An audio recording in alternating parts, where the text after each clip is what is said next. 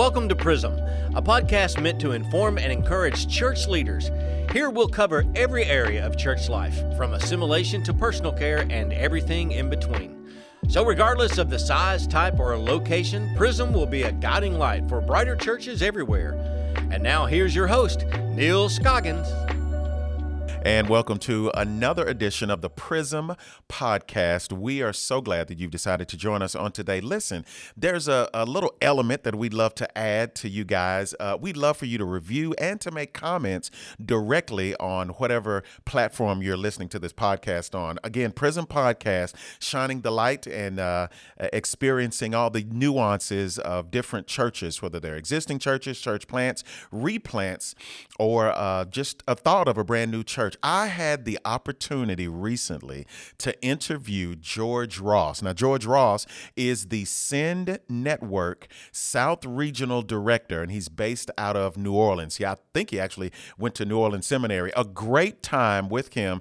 He was actually in Little Rock with uh, some folks that, uh, some church planters and existing churches and church sponsors uh, that uh, he shared something with us. It was a church planting summit, and he talked about a couple of things. It was a biblical model of of church planting. We'll get into that in the podcast. And also, he talked about the difference between the model of planting a church and engaging the city. A great conversation that I had with George Ross. Listen, if you want to make comments, and we will read those if you do make those comments here on the Prism Podcast. But here's my conversation with George Ross. George, I'm so grateful that you are with us today. George Ross. George, what is your what is your legitimate title? Now I asked you earlier now you're gonna have to explain it to me again. What's your legitimate title? My title with the North American Mission Board, I'm the South Region Director. South Region, and that's 45 states that we Not in the South. Yeah, quite. Yeah, that's yeah. 13 states, uh, literally Virginia, Kentucky, um, Oklahoma down. Gotcha. Virginia, Kentucky, all the way over to Oklahoma mm-hmm. and then going all the way down. Correct. And it's all those 13 states. 13 states. And so what does that mean? So, so what's your what's your role in all of that? Well, we have new partnerships with Send Network, so you yeah. guys are a part of that here in Arkansas. Yeah, and we're Network. excited about it too. I am as well. It's going to be a great partnership, and it has been. A, you know, we've been partnering for a long time anyway. Yeah, yeah. especially with you in New Orleans. Yeah, and this is kind of formalizing that uh, even more in a greater way with Send Network. Yeah. But we have Send Network Virginia, Send Network Florida, Send Network Arkansas, Send Network North Carolina, Oklahoma, and SBTC okay. are our partner states in the South. My role is to help facilitate that Send Network church planting strategy with those partners in those states. Gotcha, gotcha. Now, with Prism, you know, there are a lot of different churches that we talk about and that leaders that we talk to. We just finished a, a summit that you taught. I really wish that there is a way that we could have recorded that summit because a lot of things that you talked about in that summit were major. Uh, let me just kind of drift to a couple of things. You talked about there was a model of ministry and how we plant churches that you talked about early on. And you said that uh, the earlier way of planting a church you talked about gathering a group of people. I'm going to mess it up, so you're going to have to fix yeah, it. Yeah. You talked about gathering a group of people then making disciples. It's like we did it backwards. We gathered a group who made disciples, and then engaged the city, and then engaged the city. Yeah. So the engagement of the city was the very last thing that we ended up doing. But you were saying, what if we kind of flip that around and you talked about talk about, if you will, those three different elements or pieces uh, and you and and really named it biblical church planting. Yeah, part of what I shared today, that biblical church planting model. You know, I use four E's to show from Scripture. We're called to engage a community or city. Yeah. Paul does that in that early part of Acts, the early missionary journeys where he'll go in and engage that city. Sometimes he's engaging it from a Jewish philosophical worldview, yeah. sometimes from a Roman Greek philosophical worldview. So we see engaging the city. Then we see evangelizing, yes. uh, evangelization. Paul is preaching about the resurrected Christ and calling people to respond to that. Yeah. And then it's equipping believers. Uh, those people that have come to Christ are equipped into the faith. And then we see in Scripture the establishment of the church. Paul will go back in Acts to those churches that have been uh, started with folks that have came to Christ, yeah. and he'll establish it by appointing elders. Uh, by the time Philippians is written, it's about 10 years between Acts 16 and Philippians chapter 1. Yeah. The beginning of Philippians uh, says, To the saints uh, elders and deacons, Deacons. so the saints, overseers. So there's a structure there. Yeah. There's an establishment of that church in that passage. So what I use those three words for in our time today, most of our church planting strategies have been around. Okay, I'm going to go to a city or a community. I'm going to plant a church, make disciples, and engage the city. Yeah. When the biblical model is engage the city, make disciples, plant a church. Yeah, yeah. So we need to make sure that our methodology is in line with Scripture. Yeah. And that's what Scripture calls us to do in church planting. Yeah, there's a book when I was in seminary called Planting Healthy Church. It may, may have been a Stetzer book, Ed mm-hmm. Stetzer book. And what do you think is one of the reasons why? Do you think that model reversal was the reason why that some churches were planting healthy? You mentioned a stat that said, yeah, we used to go on if a church started and it lasted five, it was only 50% or less than 50% that lasted beyond so long. And you're saying, hey, it's more like 80% now is how we're, and I don't know if you were saying that that's churches in general or that just in the area that we're in or. In the Send Network framework, which I can speak okay. speak to, Gotcha. uh, we know that over 80% of churches are making it after five years. That's Gotcha. a great number. Uh, you know, some people are throwing numbers out there that 50% of all church plants die. That is not true in the Send Network. So Gotcha. that 80% number. Now, in places it varies. Like in New Orleans, we don't have 80%. We have around 72, 73%. Still good. Which is still really good for Yeah. a city like New Orleans. Yeah. But that healthy church planting model, uh, a huge part of that is the partnerships that we've been able, we've been able to put together through some networks, conventions, associations, and local churches. Yeah. Churches plant churches. Yeah, yeah. And you said that over and over again. Denominations don't plant churches, associations don't plant churches, state conventions don't. Churches actually plant churches because, again, like you said before, that's a biblical model. Do you think that there are more churches now that are shifting to that model, shifting to that engage the city, then make disciples, then plant the church, or out of another model to start? or are they doing that because uh, they're just it, we're going back to their biblical model do you think that I- don't know how to even ask that question but you see because a lot of times we start doing things and it's based on hey here's a model let's jump out here and try or are we just hungry to go back to the basics and say you know what how did Paul do it? How how did the Lord tell us to? How does Scripture lay out for us to do it? Is it is it both and? Is it either or? I think there are a lot of factors that are playing out in our culture. I do think there is a, a trend right now to embrace more of a healthy model, biblical model of church planting. Yeah. We're certainly not where we need to be, but Right. there's certainly a, a trend to uh, engage cities, make disciples, and plant churches. And one of the reasons I think that that's a trend is maybe not as so much of even going back to the biblical model. And I, I want to say, hey, I That's hope it is. reason, yeah. but really, to be honest, it's that culturally we are more culturally lost than we've ever been. People Yeah. are farther away from the Lord. People are disconnecting from church. People, uh, you know, stats tell us clearly church numbers are declining. Yeah. So we live in a culture that's increasingly lost. Yeah. And not only is it increasingly lost, it's increasingly, um, I'm going to use this word carefully, hostile to Yes. the gospel. Yes. And Yes. because of that, I think people recognize the importance of evangelism and engaging cities because uh, we, there's not enough people wanting to go uh, to plant churches. Right. And if um, someone's going to go out there and plant a church, they recognize they're going to have to engage that city with the gospel of the Lord Jesus Christ. Yeah, because I remember when I planted the first time, man, it was like engaging the city was just a strategy in being able to keep meeting the seat, you know, at the church. Hey, you, you start losing folks. Well, hey, let's go connect with a school. Let's go connect with somebody else. George, you have, and I told you this earlier, your story of being a church planter, church replanter, blesses me personally. Uh, just kind of how you laid your story out. Uh, tell me a little bit about, well, first of all, for the folks that don't know the difference between a church plant, an existing church, and a replant, what would be the difference, simple third grade definition of a difference between a church plant and a replant? A replant's always going to have an existing congregation that you are uh, shepherding. Gotcha. So when you think about planting, you're planting where there is no work. Gotcha. A replant is taking an existing work that has voluntarily uh, chosen to close their doors, Yeah. and you're starting a new work, but you're working with existing people there. So there's there's a shepherding aspect to replanting that's usually not in the initial part of church planting. And it's typically a shift in leadership, sometimes not all the time.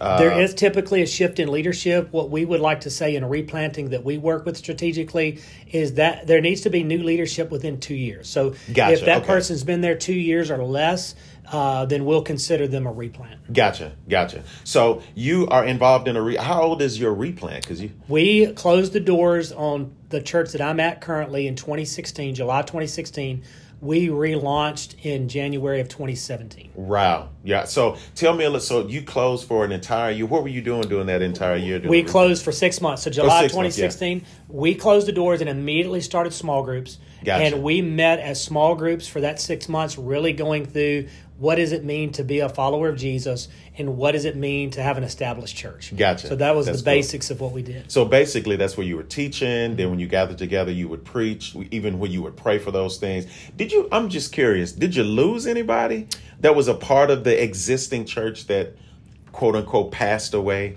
We did lose two people, but they they weren't really from a negative response. It was okay. more of uh, this the opportunity when uh, the church replant came about.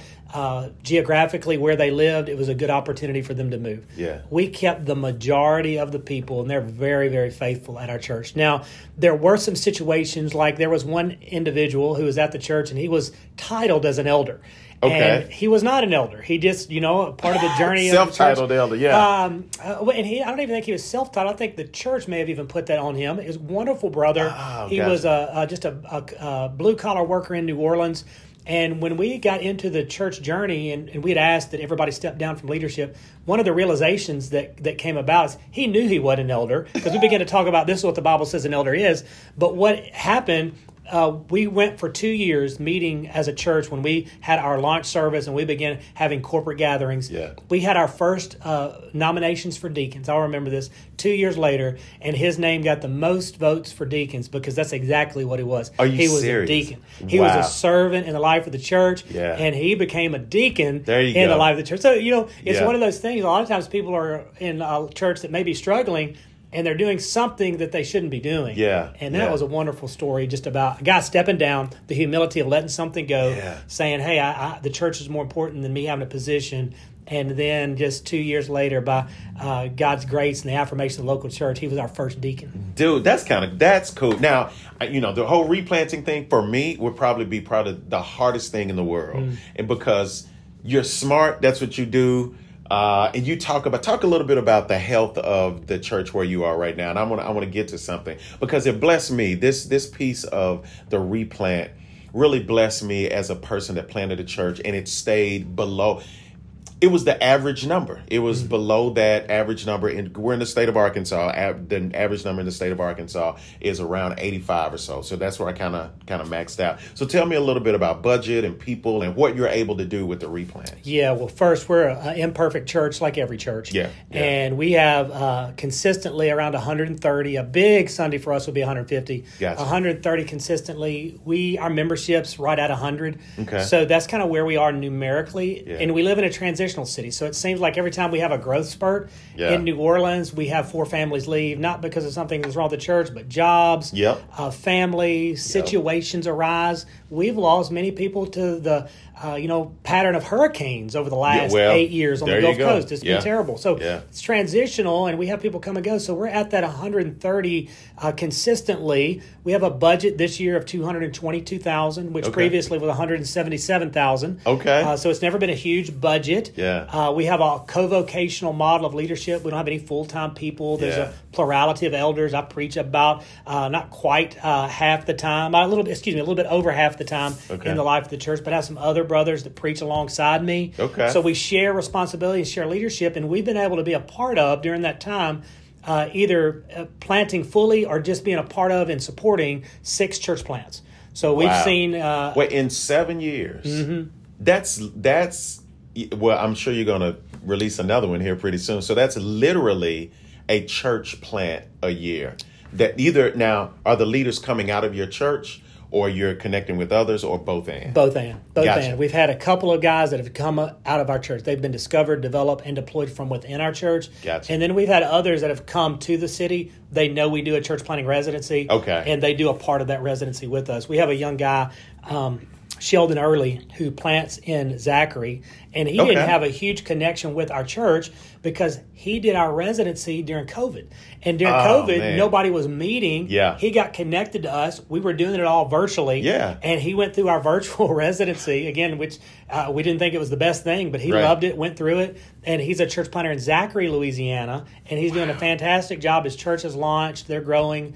And uh, he was a part of uh, just one of those stories of somebody that came from without, and in Yeah. that unique situation, even through COVID. Wow, that's cool. So I hear 100 on row. I'm 100 members, mm-hmm. resident members. Good Sunday, 130 to 150. Mm-hmm. Budget from 175, 200 or so. Mm-hmm. And seven in seven years, six churches in seven years. For me, hearing that, for me, reminds me of this or tells me, speaks this to me.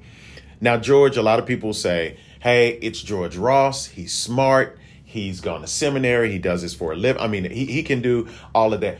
What prevents me, the ordinary guy, uh, or somebody else? Let's pick somebody else. Never been to seminary, uh, have done a little bit, got the call of God, the whole nine, has been a great leader, been able to mobilize people uh, from his youth, had a lemonade stand and a taco stand and all these other things, had, had an entrepreneur. What are some of the elements that you can think of that, that are just basic, that are, that are outside of George, that you, that you could say, you know what? As a replanter, if you just do these things, then it's okay. You've been saying these three words over and over again uh, for, for our summit uh, the last couple of hours. You've been talking about discovering or identifying who these people are, developing them or discipling them, and then de- de- deploying these folks. I may have answered my question, but I don't know.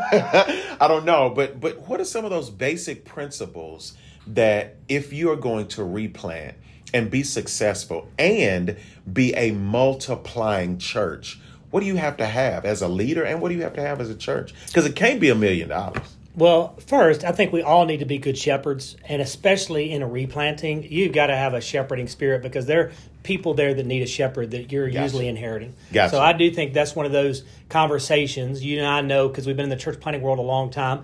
Sometimes church planters don't start with that shepherding heart. Exactly. They need to cultivate that. And if we're called to be an elder, we're called to be a shepherd. That's a non-negotiable. Right, You right. need to be a shepherd. Yeah. So uh, the reality that in a replant you're shepherding people and you're shepherding that existing congregation. That's one. The other one, as far as multiplication, is just the embrace of do you believe in the kingdom? You know, Yeah. the kingdom of God, as we think about it in the New Testament, the kingdom of God is um, already, it's not yet. We're living in that meantime. And Yeah. part of a kingdom mentality, I believe, is seen in Acts chapter 13, where the church in Antioch sends out and gives away some of their very best. They give away Paul and Barnabas. Yeah. The Holy Spirit said, Send out for me Paul and Barnabas. So, an open handedness, that kingdom mindedness will result in open handedness. You're not worried about building your kingdom, your platform. Yeah. Um, you know, you you are embracing the kingdom of God and recognizing that God is building His kingdom. Yeah. And He graciously invites us to join Him in building His kingdom.